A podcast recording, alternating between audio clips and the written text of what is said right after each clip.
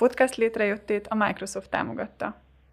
Üdvözlök mindenkit, Radó Nóra vagyok. Ez itt a Kubit podcastja. Lévai Györgyel, az Infinite Biomedical Technologies kutatás vezetőjével beszélgetünk mesterséges intelligenciáról, orvoslásról és kézprotézis fejlesztésről.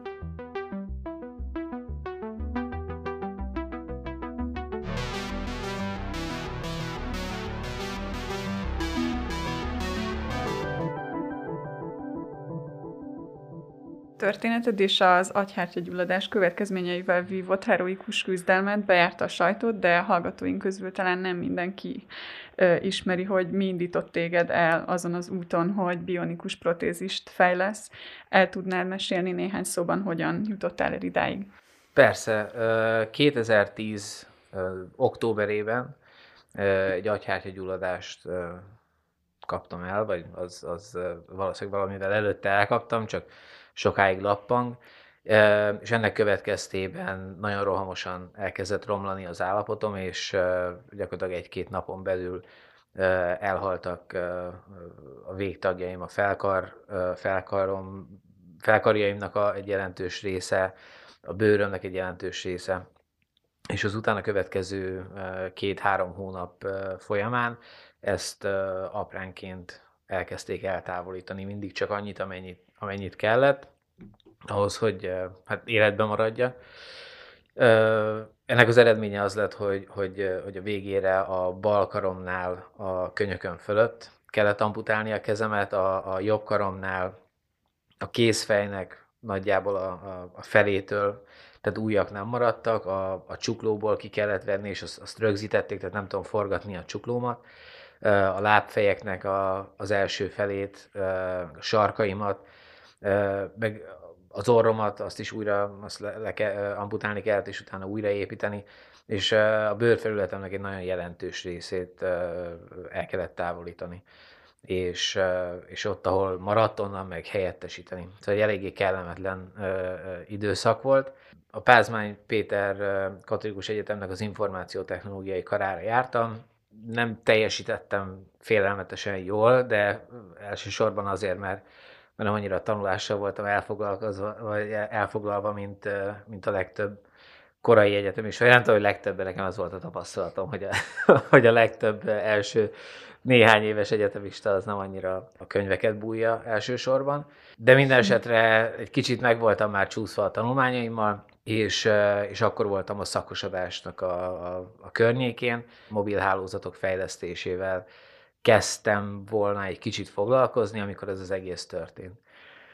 Az agyhártyagyulladás után nagyjából egy év volt az, amíg, amíg annyira rehabilitálni tudtam magamat, vagy a család, meg barátok segítségével rehabilitálódni tudtam, hogy visszamenjek az egyetemre, ahol egyébként rengeteg segítséget kaptam abba, hogy ebbe az új szituációba hogy tudok tanulni egyáltalán. Jegyzetelés, a programozás, tehát annyi minden változott meg, mint az élet egyetemnek az összes többi területén is persze, a tanárok és a diákok, mindenki elképesztően segítőkész volt. Elég könnyen sikerült vissza, visszalendülnöm ebbe a, a, a tanulásos egyetemi életben. Nagyjából ezzel volt egy időben az, hogy megkaptam az első protézisemet, hogy visszamentem az egyetemre. És én előtte sokat hallottam azt, meg videókból, mit tudom, Facebookon láttam azt, hogy, hogy fú, miket tudnak ezek a protézisek, meg így lehet irányítani, meg olyan, mint hogyha az emberek le se vágták volna a kezét. Megkapom a protézisemet, és, és azt tapasztalom, hogy, hogy teljesen majd, hogy nem használhatatlan. Annyira sokkoló volt az, hogy, hogy mi, mik voltak az én elvárásaim az alapján, hogy, hogy, hogy mit hallottam, attól, hogy mi volt a valóság, hogy eh, elkezdtem gyakorlatilag folyamatosan azon gondolkodni, hogy egyrészt hogy lehet ez, amikor túltettem magam azon, hogy hogy, hogy lehet ez, akkor, akkor meg azon kezdtem gondolkodni, hogy, hogy lehet, mit lehet ezzel csinálni, hogy jobb legyen. És uh, akkor kezdtem utána járni, uh, és foglalkozni vele, és akkor úgy döntöttem, hogy az egyetemen uh, inkább a, a robotika és irányítás elmélet felé megyek el, hát ha sikerül ezen a területen elhelyezkedni. Azt tudtam szintén ilyen netes keresésekből, hogy nincs sok olyan amputációval élő ember, aki kifejezetten foglalkozik azzal, hogy a protézis, uh, protéziseket fejleszen.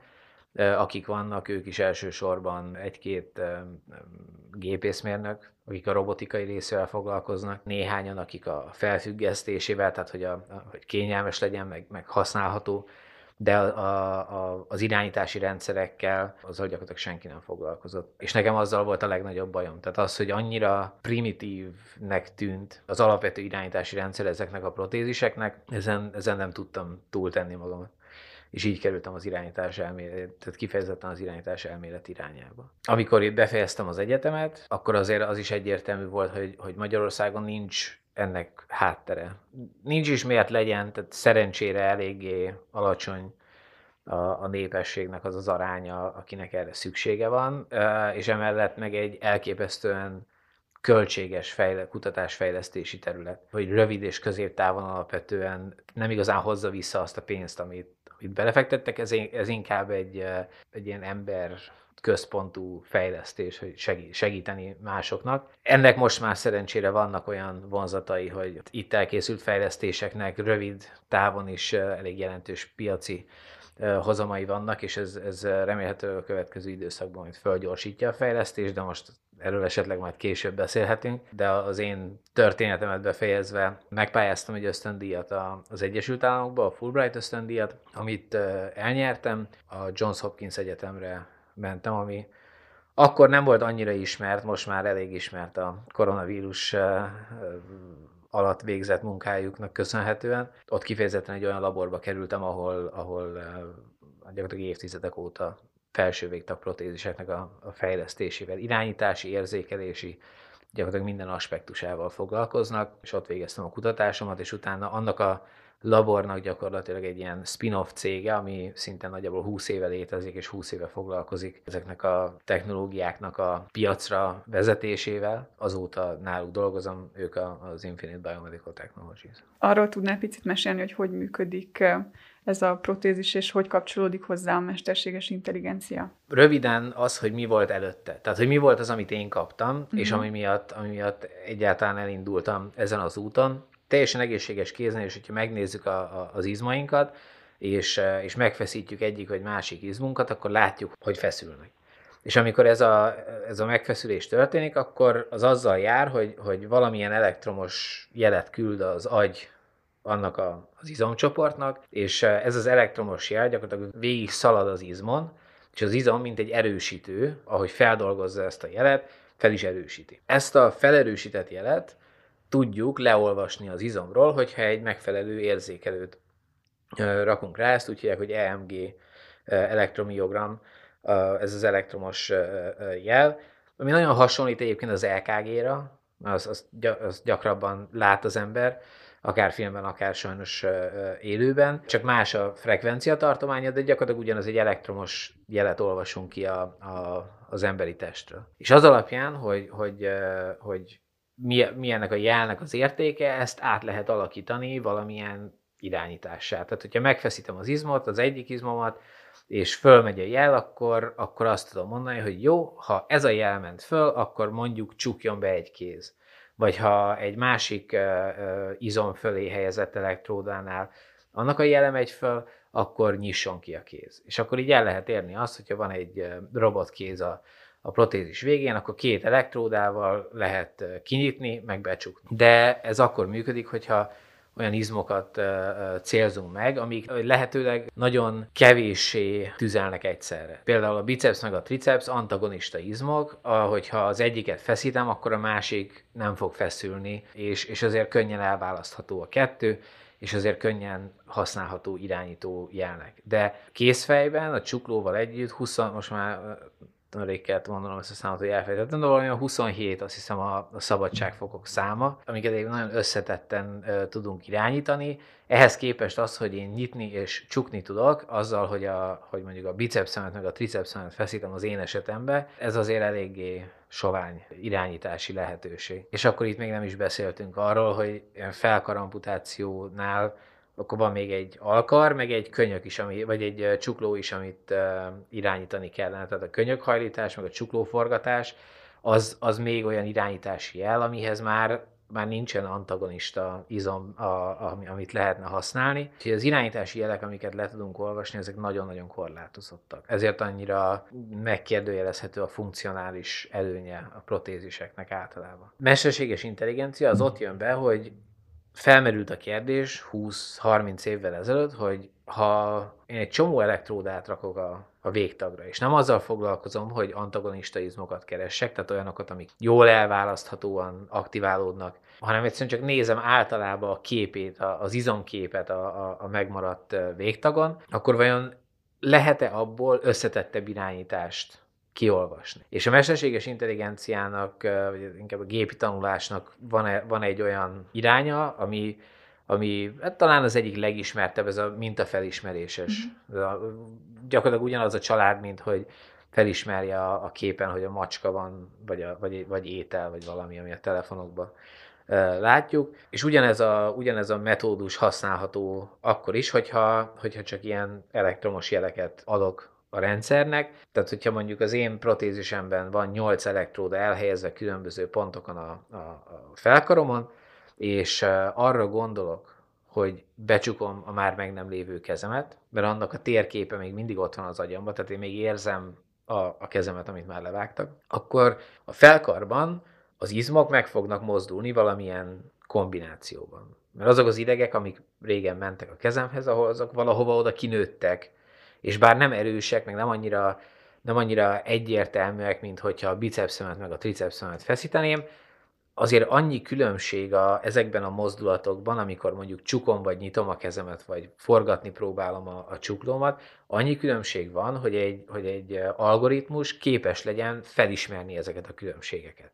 Most már csak az kell, hogy megtanítsam neki, hogy, hogy mik ezek a különbségek, ezt pedig úgy lehet megtenni, hogy van egy mobil applikáció, amivel ha elindítok egy kalibrációt, akkor mutatja nekem, hogy milyen mozdulatot csináljak. És akkor ő elvárja, hogy mondjuk három másodpercig én folyamatosan csukjam a kezemet, utána három másodpercig folyamatosan nyissam a kezemet, utána három másodpercig folyamatosan forgassam a csuklómat, vagy legalábbis próbáljam ezeket a mozdulatokat csinálni a, a már meg nem lévő kezemmel, a fantom végtagommal, ahogy, ahogy ezt mondják, és akkor ez alatt az idő alatt ő olvassa a jeleket, amiket generálok, és ezeket megjelöli, hogy ezek egy adott mozdulathoz tartoznak, utána pedig, ahogy használom, ezekhez fogja hasonlítani valamilyen algoritmus segítségével, hogy megállapítsa, hogy az adott pillanatban az adott minta, amit, amit olvas a, a, a végtagomról, az melyik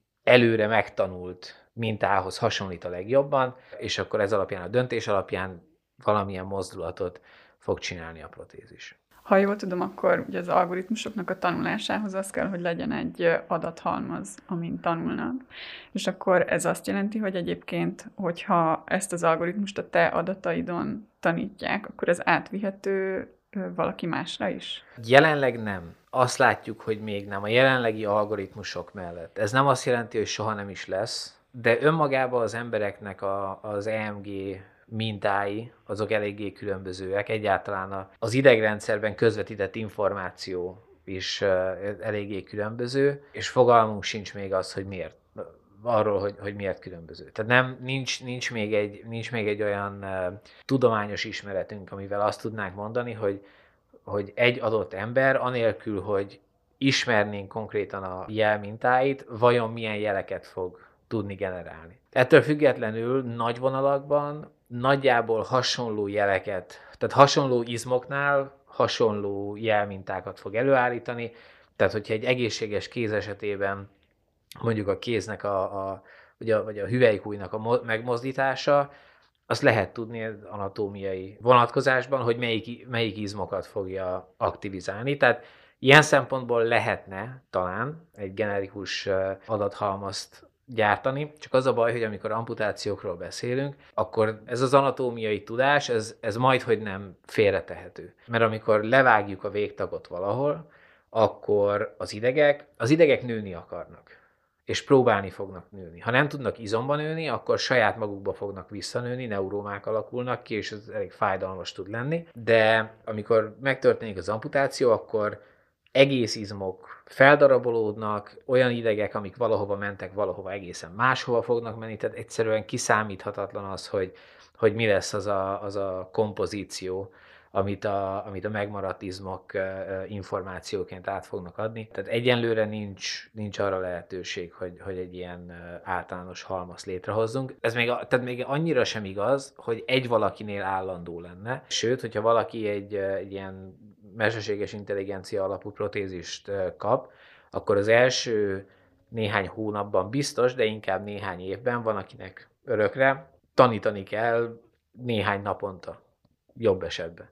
Tehát újra meg újra meg kell tanítani, hogy felismerje a jeleket, mert olyan dolgok hatnak rá, hogy milyen a hőmérséklet, esetleg megvan, megizzad a, a felhasználó, szárazabb a bőre, mint az előző nap volt. Tehát nagyon sok környezeti faktor van, ami annyira eléggé megváltoztatja a, a jeleket ahhoz, hogy nem az, hogy nem tudja megállapítani a, a, az algoritmus, hogy mi a mozdulat, de ha tízből kilencszer jól csinál, de egyszer rosszul, az már nagyon rossz. Tehát, hogyha ha csak abba gondolunk bele, levetítve egy hétköznapi esetben, hogy, hogy én megpróbálok megfogni egy pohár vizet, hogy igyak belőle, hogyha tízből egyszer magamra öntöm, vagy elejtem, és összetöröm a poharat, az, tehát akkor orvoshoz megyek, hogy valami komoly baj van velem. Protéziseknél ez ugyanúgy igaz, hogyha, hogyha nem elég megbízható, akkor az emberek inkább nem fogják használni. Hogy néz ki egyébként ez a technológiai szempontból mondjuk ez az egész rendszer? A technológia egy része, egy jelentős uh-huh. része,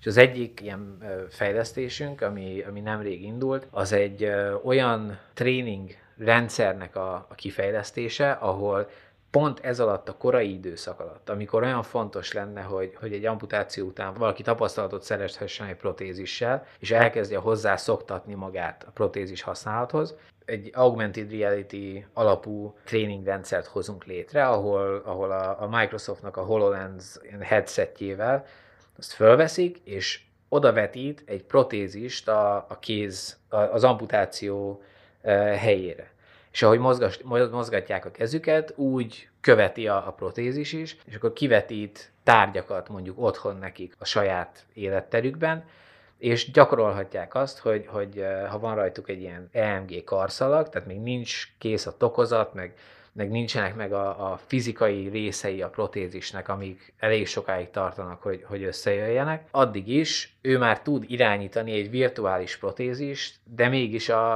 a, való, a valóságban. De egy másik része az orvos, aki a műtétet végzi. Az, hogy hogy vágja, hogy amputál, hogy mit csinál a megmaradt részekkel, tehát aktívan mondjuk közelvezeti olyan izomcsoportokhoz, amik mondjuk szabadon maradtak. Az én esetemben nem direkt, de, de mivel a, a nekrózis következtében, mint a, az ilyen szövetelhalások következtében ilyen apró darabokat ki kellett venni, elhalt darabokat ki kellett venni a, a, a végtagokból, ezért megmaradtak ilyen kis izomszigetek, amik ugyan egészségesek maradtak, de nem, nem voltak semmihez igazán hozzákötve. És a, az idegek, amik eredetileg nekem a kezembe mentek, azok maguktól így belenőttek. Tehát, hogyha én megpróbálom megmozdítani a hüvelykújamat, akkor a felkaramon van egy kis rész, ami látványosan megmozdul. Ezek a folyamatok, akár véletlen, akár direkt történik, ezek nagyon fontos részei annak, hogy utána hogy mit fog tapasztalni a felhasználó majd a, a, a protézis használatban. De utána jön az, hogy a, a szakemberek, akik a protézist összerakják, felszerelik. Az, az, hogy kényelmes legyen az, hogy hogy rögzítjük a, a felhasználóhoz a protézist, milyen tokozattal, ez elképesztően sokat számít abban, hogy, hogy mennyire lesz sikeres, és hogy milyen gyorsan csináljuk. Azt tudjuk tanulmányokból, hogy van egy olyan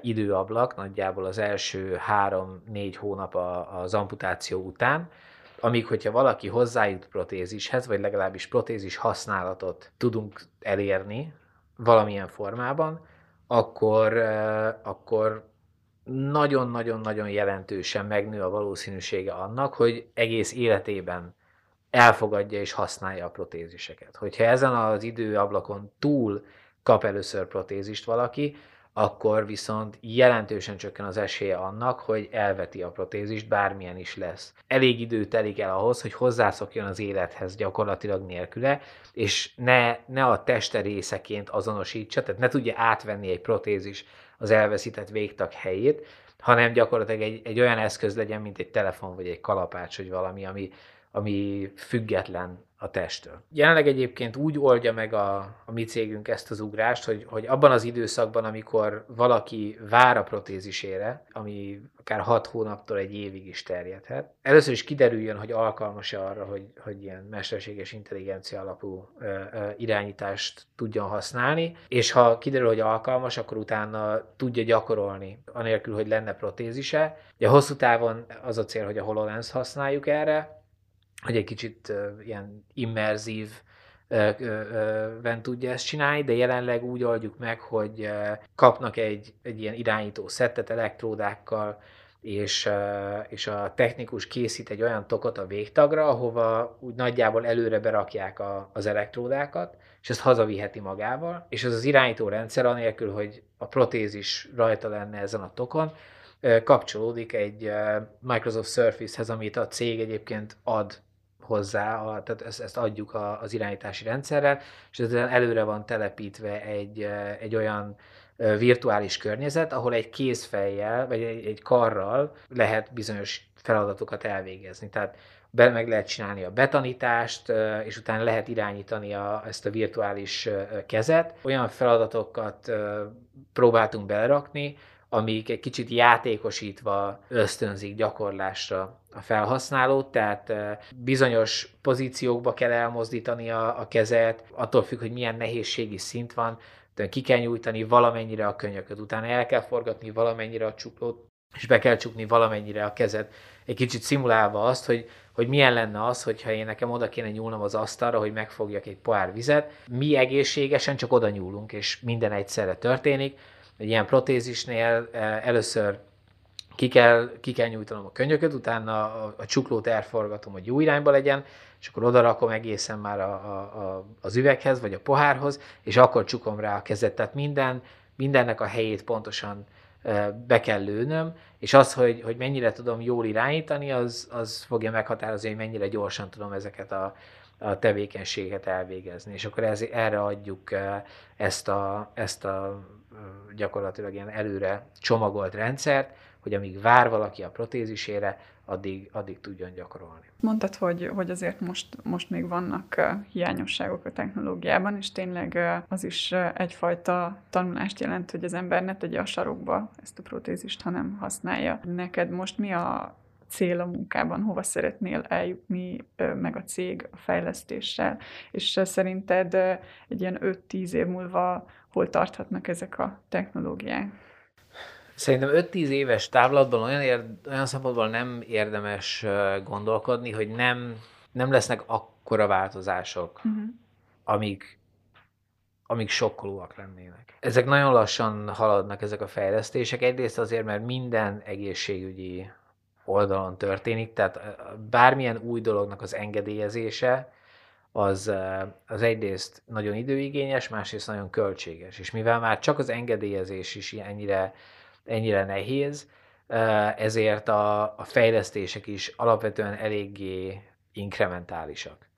Hogy tudjon, tehát minél biztosabb legyen az, hogy, hogy, hogy a belefektetett pénz után sikeres, sikeresen megkapja az engedélyt, meg sikeresen piacra vezethető lesz, ahhoz nem lehet olyan hatalmasat ugrani előre, mert akkor jelentősen nő a kockázat, főleg úgy, hogy ez, ez nem egy túlzottan kifizetődő terület jelenleg. Bevétel nagy része az vagy állami, vagy magánbiztosítóktól származik, akik viszont nagyon érzékenyek arra, hogy mondjuk kiadjanak több tízmillió forintnyi összeget egy, egy protézisre, amit potenciálisan nem fog használni a felhasználó. Tehát ez egy, ez sajnos egy nagyon egy ilyen 22-es csapdája, hogy, hogy ahhoz, hogy, hogy jobban használják, ahhoz nagyobb ugrásokat kéne tenni a fejlesztésbe, viszont ahhoz meg az kéne, hogy többet lehessen eladni belőle, hogy több pénz jöjjön be, hogy legyen, lehessen pénzt rakni a fejlesztésbe, mert addig meg, meg csak állami ö, ö, befektetésekből lehet dolgozni, amik viszont ö, sajnos sokkal nehezebben jutnak ki a piacra uh-huh. tehát kevésbé jutnak el az emberekhez, akiknek használnia kéne. De azt gondolom, hogy, hogy, hogy ha, ha az 5-10 éves távlatot nézzük, amit én remélek, inkább így mondom, mint, mint az, hogy mi az, amit gondolok, hogy valóban lesz, az az, hogy át fogunk térni más, más forrásra. A, cég, a, a kinti céggel dolgozunk együtt egy egyetemmel, akik, akik ultrahanggal nézik a, a megmaradt végtagot, és gyakorlatilag egy, egy képet, keresztmetszeti képet csinálnak a, a, a végtagról, és nézik, hogy az izmoknak a mozgása alapján vajon milyen mozdulatokat próbál elvégezni a felhasználó. Ezzel már lehet olyan irányítást csinálni, én személyesen is tudtam, tudtam ezt csinálni, és azért azért merem mondani, hogy, hogy eléggé bizakodó vagyok ezzel a technológiával kapcsolatban, hogy úgy mozgatom a, a kezemet, vagy hát a, a, a protézist, mint ahogy a, az eredeti kezemet is, tehát nem nem azt irányítom, hogy mozog-e vagy sem, hanem azt, hogy, hogy attól függően, hogy mennyire feszítem az izmomat, attól függ, hogy mennyire csukódnak össze mondjuk az ujjak. Ez azért nagyon nagy szó, mert jelenleg úgy működnek a protézisek, hogy én adok egy jelet, és amíg azt a jelet kapja, addig valamit csinál. Tehát a csukás az nem úgy néz ki, mint egy egészséges esetben, hogy én megcélzom a, a, az italt, oda nyúlok, és akkor ráfogok a pohárra, és addig, amíg én tartani akarom azt a poharat, addig gyakorlatilag szorítanom kell, hanem protézissel oda mozgok, be, beirányítom, hogy nagyjából a pohár körül legyenek az ujjak, megfe- tehát végrehajtom azt a, a jeladást, ami a kéz csukásához kell, akkor összeszorítanak a kezek, amikor azt látom,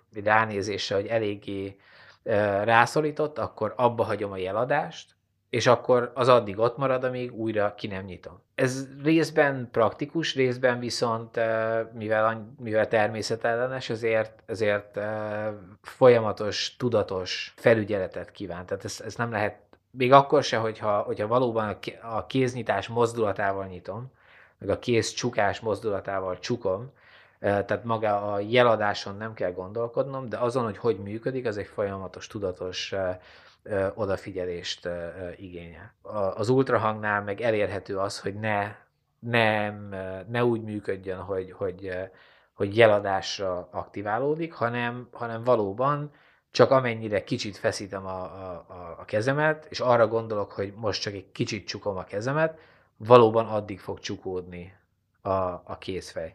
Ez egy elég nagy, nagy ugrás lenne. Azt gondolom, hogy ez 5-10 év múlva elérhető lesz a piacon. Uh-huh. Az, hogy mi lesz a kutatásban, az, az egy kicsit nehezebb kérdés, mert, mert részben úgy tűnik, mintha nagyon gyorsan haladna minden, és, és minden nagyon ö, gyorsan fejlődne. A valóság az, hogy ö, sokkal inkább körbe-körbe megyünk egy helyben. Sok olyan oka van, ami, ami egyébként alapvetően nem erre a tudományterületre szűkül le, hanem általában a tudomány, mai tudománynak a a helyzete az, hogy nem, tudományosan nem nagyon fejlődünk. Tehát technológiailag fejlődünk, de a tudomány a legtöbb területen komoly tudományos áttörés az elképesztően ritka. Legyen ez biológia, fizika, matematika, orvostudomány. Gyakorlatilag iterálunk apró lépésekben minden területen, de annak érdekében, hogy ez, hogy ez, e, ezeket az iterációkat tovább finanszírozza bármelyik szervezet, ami finanszírozza a tudományt, annak érdekében úgy vannak eladva, mintha ezek komoly tudományos előrelépések lennének, ami sajnos megtévesztő, mert ezáltal azt várjuk, hogy olyan, dolg, tehát olyan dolgok, amik, eh, amik, eh, amikhez amúgy tudományos hiányosságaink vannak, ezek is megoldhatóak lesznek rövid távon.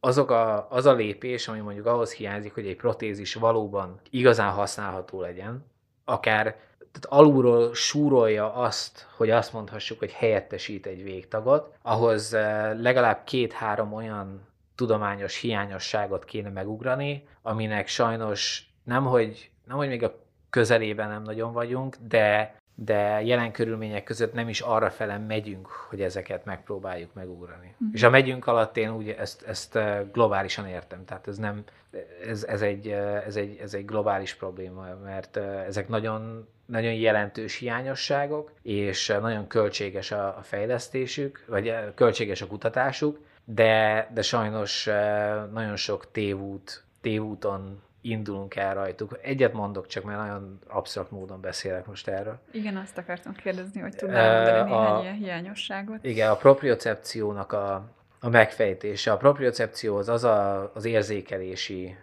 mód az emberbe, hogy tudja, hogy a, a test részei hol helyezkednek el a térben. Tehát gyakorlatilag az, hogy tisztában vagyunk a testünknek a pozíciójával, bármelyik pillanatban, az, ez a, ezt, ezt, ezt propriocepciónak hívják. Ennek az az eredménye, hogyha valaki becsukja a kezét, de tudja, hogy, hogy tőle jobbra az asztalon van egy pohár víz, akkor csukat szemmel is elég nagy biztonsággal oda tud nyúlni azért a vízére, és megfogni, és inni belőle. Nem kell látni a protéziseknél, ahhoz, hogy én tudjam, hogy a protézis hol van és mit csinál, ahhoz nekem folyamatosan néznem kell a protézist, mert semmiféle érzékelési visszacsatolás nincsen, főleg nem az a visszacsatolás, hogy én tudjam, hogy térben milyen pozícióban vannak mondjuk az újak, vagy a, vagy a bármilyen ö, ö, kézfej, ami, ami, ami fogna.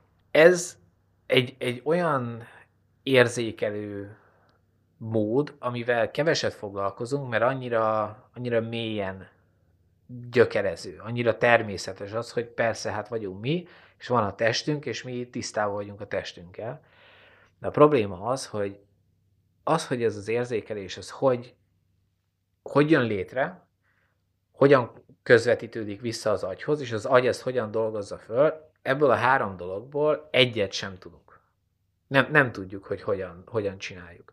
Ötletek vannak, meg, meg, meg tippek, de Uh, nyilván, tehát most úgy mondom, hogy ötletek meg tippek, tehát ebben azért ment bele kutatás rendesen, de nincsenek válaszok, tehát nincsen konkrét válasz arra, hogy igen, ezt, a, ezt az érzékelést, ezt pontosan így meg így csinálják bizonyos részei a, a testünknek, és akkor ez visszamegy az agyhoz, és, és az agy meg ezt feldolgozza, és csinál belőle egy, gyakorlatilag egy térképet. Nem tudjuk, hogy hogy csináljuk. Mm. Viszont amíg ez nem oldódik meg, amíg nem nem tudjuk ezt gyakorlatilag szimulálni egy mesterséges végtagon keresztül, olyan hatékonysággal, mint ahogy ezt az ember is tudja csinálni, addig nem lesz olyan protézis, ami, ami igazán úgy használható lenne, mint a testünk.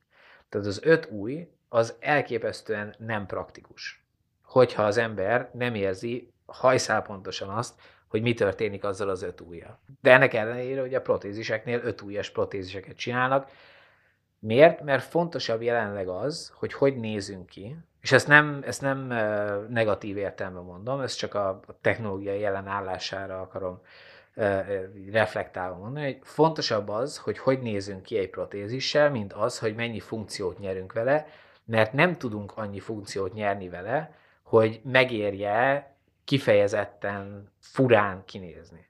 Én ettől függetlenül mindig egy horgot használok inkább, egy nyitható horgot, mert mert, mert, mert felkaramputáció mellett egy, kész, egy készfejet gyakorlatilag nem lehet semmire használni. A horog az, az még mindig sokkal praktikusabb, ha már valamit használok. Egy horog az sokkal praktikusabb, de de annyit nem, nem nyer vele, hogy, hogy az emberek megbámulják, meg, meg hogy ú, meg á, meg uh-huh. hanem inkább nézzen ki úgy, mint egy készfej, az legalább, ugye most már elég ilyen robot, tehát ilyen, ilyen futurisztikusan néznek ki. Tehát többet nyer azzal, hogy, hogy, hogy egy esztétikai képe, képet, egy, egy magára és a társadalom, magának és a társadalom számára kedvezőbb esztétikai képet tud előállítani, mint azzal, hogy mennyi funkció, funkciót nyer. Pont azoknál az országoknál, ahol meg lenne a keret arra, hogy, hogy hogy alapkutatásba, tehát magas kockázatú kutatásokba jelentős pénzeket tegyenek, ezt már nem, nem, nem teszik meg, mert, mert az túl sok választ, tehát politikai ciklusokban nézve egyszerűen nem éri meg. Uh-huh. Tehát akkor lehet ezt megcsinálni, hogyha, hogyha valaki nagyon, nagyon, nagyon jól tud elhelyezkedni, és valahogy, valahogy el tudja érni, hogy, hogy, eh, hogy külön egy-egy projektre egy nagyobb, nagyobb összeget rakjanak, anélkül, hogy utána bárki, bárki nézni őket.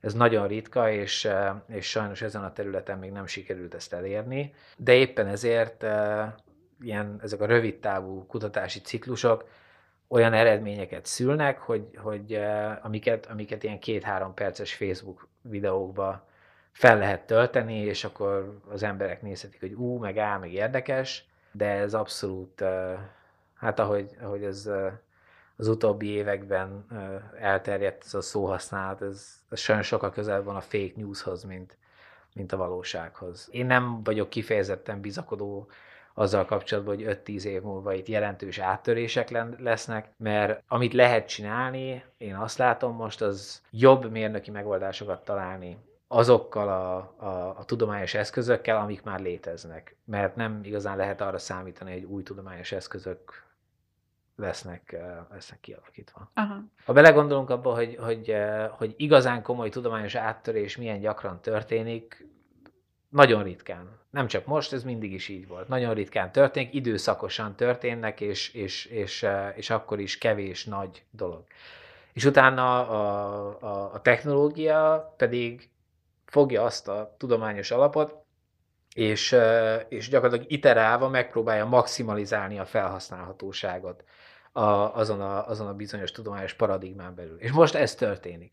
Tehát történt néhány nagyon nagy felfedezés az 1900-as évek eleje, közepe időszakában, és gyakorlatilag az elmúlt 70 évben a tudomány az abból táplálkozik, amit akkor kitaláltak.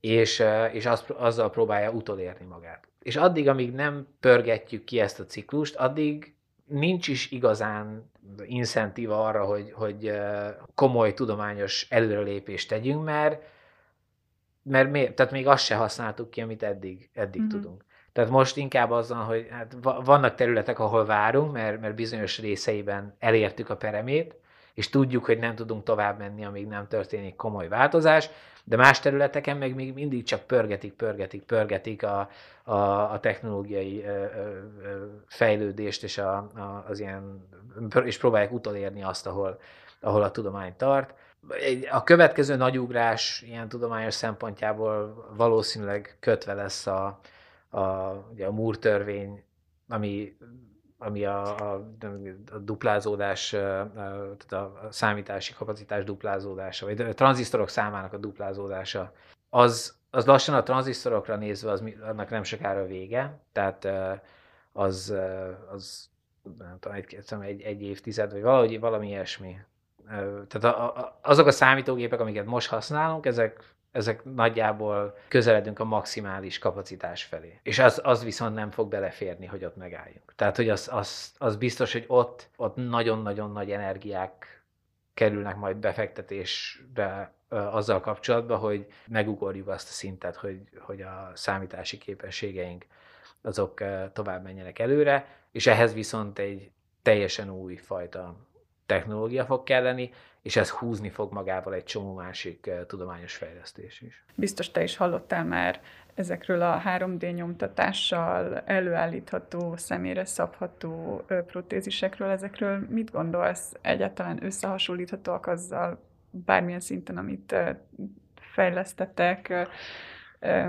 Mire jók? Van néhány felhasználása, ami jó lehet, Rám nem készült soha, viszont ismerek néhány embert, akire igen, nem szeretik. Sok probléma van vele. Ezek, a, ezek azok, amik egy kicsit ilyen high-endebbek. De vannak azok, amik, amiket többször lehet látni a hírekben, hogy mit tudom én, valami iskolába terveztek egy, akkor kinyomtatták, és akkor azt majd lehet szegény országokban gyerek, gyerekeknek adni, meg mit tudom én. Ennek az egyik része az az, hogy gyerekeknek kitalálni technológiát, protézis technológiát, ez fontos lenne. És a 3D nyomtatás az lehet erre megoldás, hogyha általában inkább akkor, hogy a gyereknek van otthon egy, vagy a családnak van otthon egy 3D nyomtatója, mert nagyjából egy mozdulat után törnek ezek, a, ezek az eszközök. Tehát csak arra gondolunk, hogy mennyire használjuk a kezünket dolgokra, ha, ha neki megyek valaminek, és fel, lehorzsolom a kezemet, akkor az begyógyul magától, észre se veszem. Ha neki megyek valaminek egy 3D nyomtatott kézzel, akkor az elpattan, eltörik, és akkor nyomtathatok újat, de ha nincs otthon nyomtató, akkor honnan, ezt meg kell szerelni. Tehát ilyen szempontból azért ez sajnos nem úgy működik, hogy, hogy ó, kész a nyomtatás, és akkor odaadjuk, és az, az örökre jó. Ettől függetlenül, ahogy a nyomtatási technológia is fejlődik, úgy fognak ezek is fejlődni, de ennek inkább az az elsődleges célja, hogy egy olyan szervezetnél, egy gyereknél, aki még folyamatosan nő, meg folyamatosan tör, zúz, ne kelljen, ne kelljen egy, egy sok milliós eszközt adni, amit utána egyébként mindegy, hogy 3D nyomtatott vagy nem, két hét alatt biztos, hogy eltörik. Legyen is így, legyen aktív a gyerek, ezzel nincsen gond. Tehát inkább akkor egy, egy olcsóbb, ha eltörik, nem tragédia eszközt csináljunk. De ez nagyjából ez itt, itt fut ki, ez a, ez a fajta 3D nyomtatásos technológia. Most aki azon gondolkodik, hogy, hogy 3D nyomtatás, hogy tervezzen egy protézist kinyomtatni 3D-vel, annak mondom, hogy gyakorlatilag több több 3D nyomtatott protézis van, meg terv 3D nyomtatott protézisre, mint a hány amputált ember él a világon. Ez kis túlzással, de nagyjából ez így van. Tehát ez egy annyira, annyira kézenfekvő és könnyen ilyen média hype alakíthatott tevékenység volt, hogy gyakorlatilag mindenki, meg, a, meg az anyja, hogy, hogy a, a, ezt a jó mondást használjam, az elkezdett tervezni 3D nyomtatott kezeket és azokat, azokat bemutatni, és akkor ez, ez szuper van. Nem praktikus. Azok a 3D nyomtatott kezek meg, amik, amik már gyakorlatilag, tehát felnőtteknek nem, nem, ezt nyilván nem lehet sorozatgyártásnak hívni, de, de egyedi, egyedi megrendelés alapján, egyedi ö, ö, végtag, ö, tehát amputált végtagra tervezve 3D szkennelés után mit tudom, megcsinálják. Nem, nem volt hatalmas sikere. Van, van cég, ami, ami kifejezetten erre alapul, és, és nem, nem vette át a világot. Nagyon komoly hátrányai vannak ennek. És akkor van a harmadik egyébként, amit egy, ez nem a mi cégünk csinálja, de egy, egy társcég, akikkel, szeretünk együtt dolgozni kis cégekkel, akiknek nagyon egyedi ötleteik vannak és főleg általában olyanokkal, akik valamilyen egyetemről kiváltak. Tehát egy olyan ötlet, ami egy egyetemben ki lett fejlesztve, és utána ezt megpróbálják piacra vinni. A, mi cégünknek 20 év tapasztalata van ebbe, tehát nagyon szeretünk ilyen cégek, más cégekkel együtt dolgozni, mert, mert, mert elég hatékonyan lehet új dolgokat így a piacra vinni. És az egyik ilyen cég Colorado-ban a Colorado Egyetemből vált ki, ők 3D nyomtatott acél és titánium újakat csinálnak. Ezekre nem lehet úgy tekinteni, mint olcsó, hogy azért jó, mert, mert olcsó, mert elképesztően drága egyébként a, a gyártási költsége. Tehát uh, nagyjából úgy jön ki a, a, az ára egy ilyennek, mint hogyha egy protézist, uh, amik, amik egyébként is nagyon drágák, próbálnék venni tehát az áron nem segít. Ezzel szemben el lehet vele érni azt, hogy, a, hogy, a, hogy olyan mechanikai megoldásokat lehessen megvalósítani benne, amiket, amiket öntéssel nem lehet megcsinálni. És ugye ezek nagyon kicsit, tehát egy kis újba belerakni azt, hogy fogaskerekek, meg, meg mindenek, tehát hogy ezek a icike-picike fogaskerekek benne legyenek az új percbe beleépítve, hogy az újnak a hossza az, az ne legyen hosszabb, mint egy igazi újnak a hossza, és ezért rá, tehát hogyha valakinek ez elég gyakran fordul elő, a, az izületnél vágják le az ujjait, akkor úgy lehet felrakni egy ilyen ö, ö, újat, mint hogyha tényleg a saját, az eredeti lett volna. Ez, egy, ez, ez nem, nem egy általános dolog, mert, mert ugye egyszerűen a mechanikának kell annyi hely, hogy, hogy egy kicsit furán néz ki, tehát nagyobb helyet foglal, nem ott forog, ahol eredetileg az izület, ezek, ezek igen. És ez egy ilyen mérnöki megoldás volt, hogy gyakorlatilag beleépítették a, a, a, a mechanikát magába az újakba, és ezt csak úgy lehetett megvalósítani, hogyha 3D nyomtatással készítik el magukat az eszközöket, és, és mivel az ugye fém, acél, meg, meg titánium, ezért ezért a, a teherbírása az, az ilyen 50-100 kg egy újnak. Tehát elképesztően erősek. És ez, ez még jelenleg mechanikus, de, de a, az ele, tehát a motorizált megoldás az, az egy kicsit bonyolultabb, és most van fejlesztés alatt, de a, tehát ezek a mechanikus ujjak is, hogyha, hogyha egy szeret, tehát nagyon sokszor fordul elő, hogy, ipari balesetben veszíti el valaki az ujjait, egy gép levágja. Valakinek, aki addig a kezeit használta, tehát ezzel meg lehet úgy szorítani egy kalapácsot, hogy utána azzal kalapálni lehet. És, vagy meg lehet fogni egy fúrót, vagy, vagy, vagy valami. Tehát ennek, ezeknek nagyon jelentős, praktikus előnyei vannak, ami miatt viszont már hajlandóak kifizetni a, a többletárat a felhasználók és a biztosítók is, mert gyakorlatilag minden egyes ember, akihez eljut egy ilyen, az azzal jön vissza, hogy, hogy igen, ez jelentősen segített nekik. És ezt használják folyamatosan. De ugye itt, itt van ez az ellentét, hogy ez egy mechanikus dolog, tehát egy, egy szemelektronika nincsen, jelentősen funkcionálisabb tud lenni, mint a, mint a legfejlettebb technológiai eszközökkel ellátott, vagy technológiával ellátott protézis, amit lehet kapni. Szóval van egy ilyen, van egy ilyen ellentéte ebbe a dologba, de ez is 3D nyomtatással készült, mm. tehát ennek, a, ennek is van egy ilyen széles spektruma. Aha.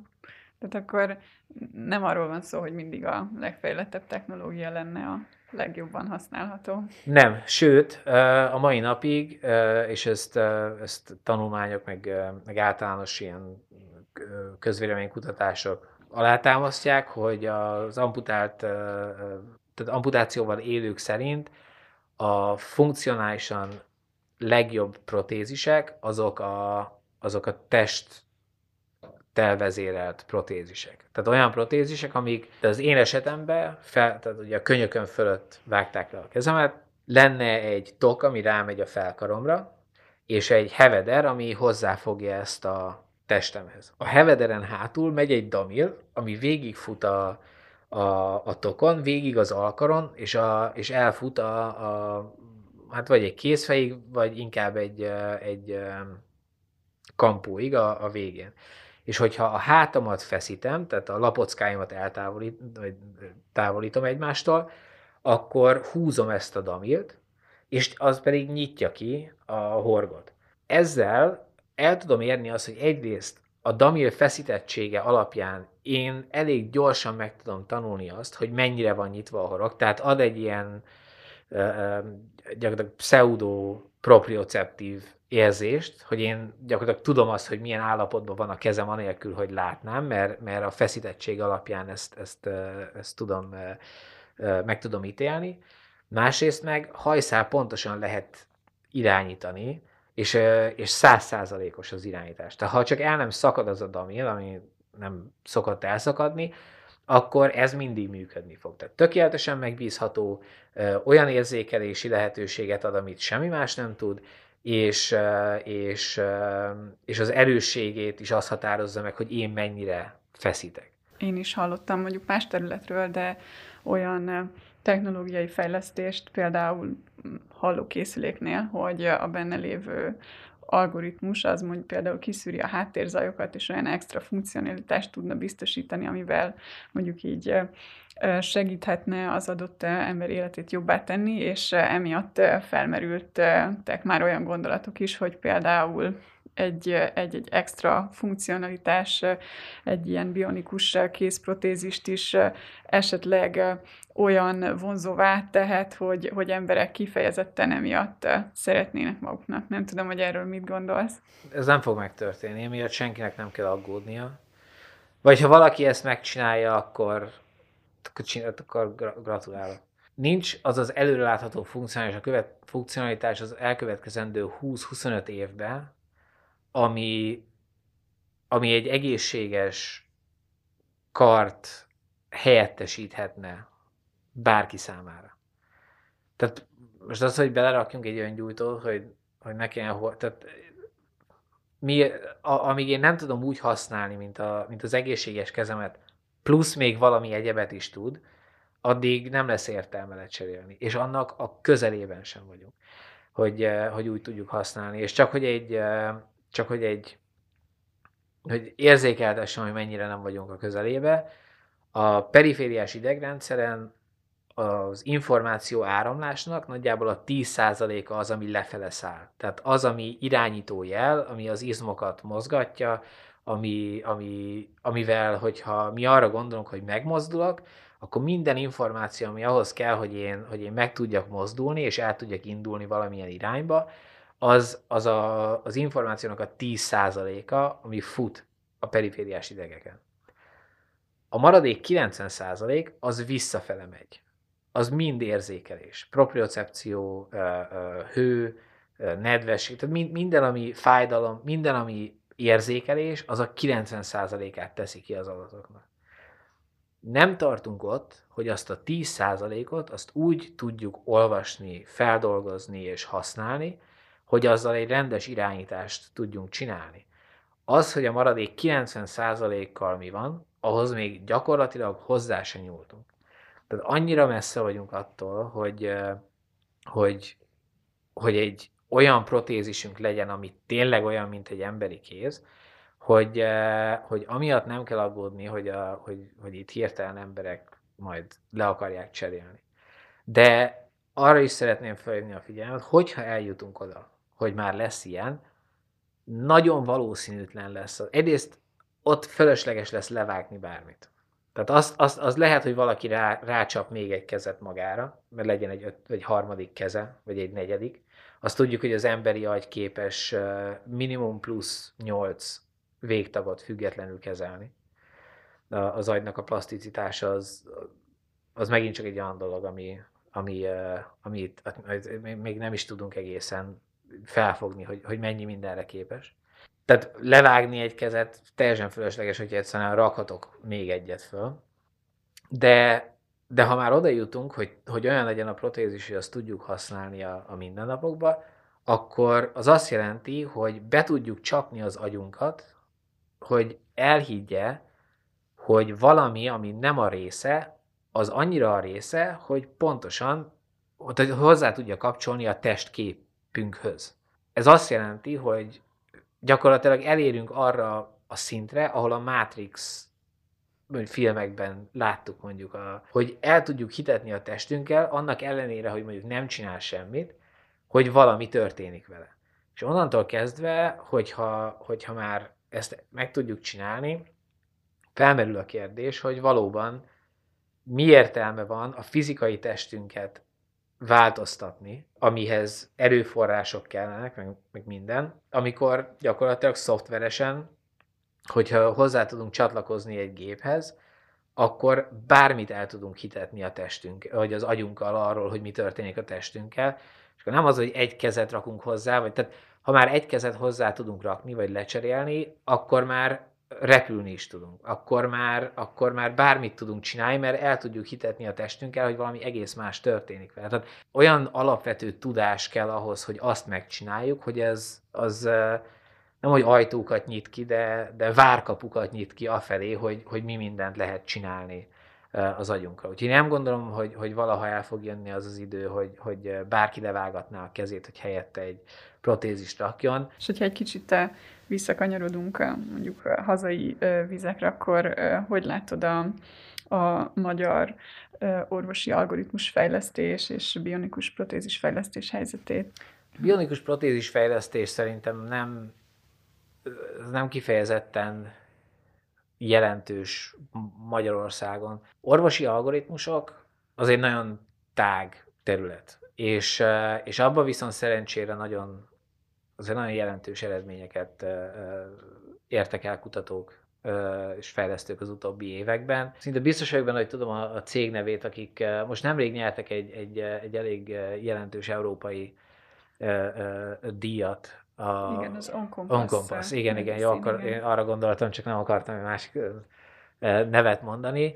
Ezek nagyon jelentős előrelépések. Én azt gondolom, hogy fontos arra fókuszálni az erőforrásokat itthon, amikben igazán jók tudunk lenni. Vagy amik, amik igazán nagy jelentőséggel bírnak a mi társadalmunkra is. A protézis fejlesztés önmagában, kifejezetten a protézis fejlesztés, most magam ellen beszélek egy kicsit, de az nem, az nem feltétlenül ilyen, mert szerencsére kevés ember van, aki ezzel, ezzel kell, hogy együtt éljen, másrészt meg a, az a technológiai szint, ami, ami nyugaton, vagy, vagy körülöttünk van, az, az kiszolgálja azt, ami, ami szükség van itt.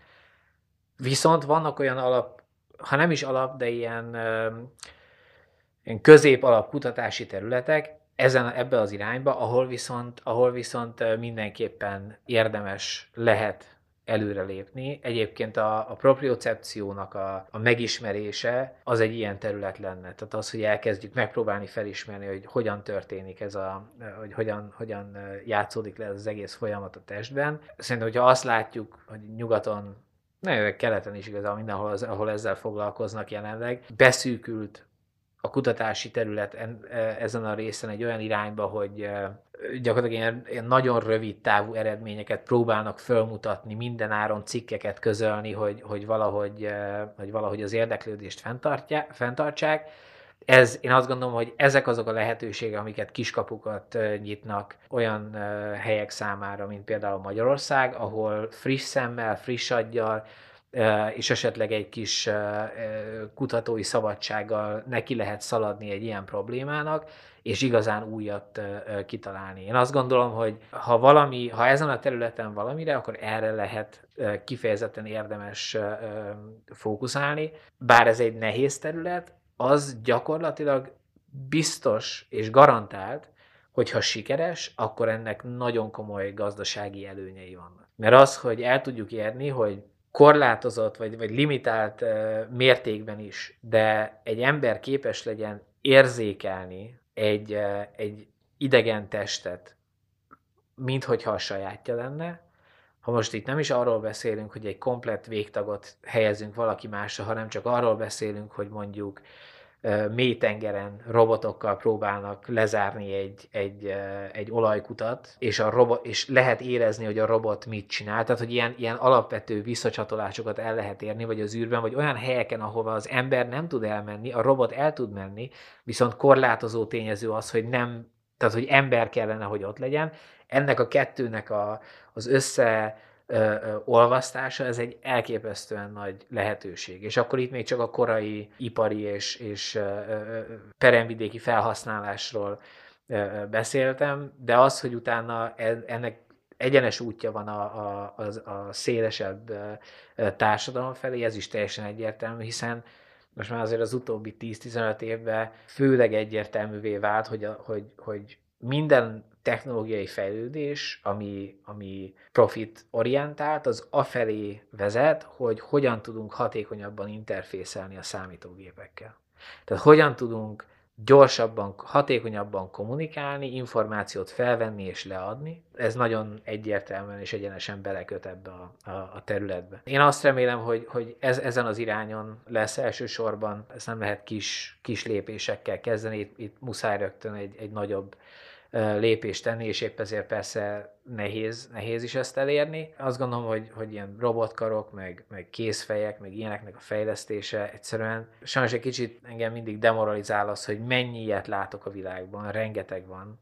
Minden, hát most ebben tavaly nem voltak konferenciák, de, de amikor vannak konferenciák, és elmegyek egy konferenciára, biztos, hogy két-három új cég a világ valamilyen pontjáról oda jön, hogy ú, ők megcsinálták a, a, a kezet, a készfejet, és hogy milyen jó lesz, és, és hogy elszomorító, hogy, hogy, hogy amikor, amikor így mondani kell nekik, hogy nincs, nincs rá piac, nem fogja senki megvenni. És miért venné meg? Tehát mi az, amit ne, semmi, olyan, semmi olyat nem tudnak belerakni, amitől jobb lenne. Az, hogy egy kicsit erősebb, az, hogy egy kicsit, tehát nem, nem ezek a problémák hogyha, hogyha csinálnának egy csak nyitni, csukni tudó kezet, ami elképesztően jól néz ki, azzal lehet, hogy sokkal jobban járnának, mint hogyha, mint hogyha mind, mind nagyon vízhatlan legyen, meg, meg, meg, meg, meg így tud külön mozogni, ez az új attól, és hogy így lehet, tehát nem, ezek nem, ezek nem adnak. Mert, mert annyira, akkora szakadék van még a között, hogy mi az, ahol vagyunk, és mik a, mik a potenciális fejlesztési lehetőségek, ilyen egyértelmű fejlesztési lehetőségek,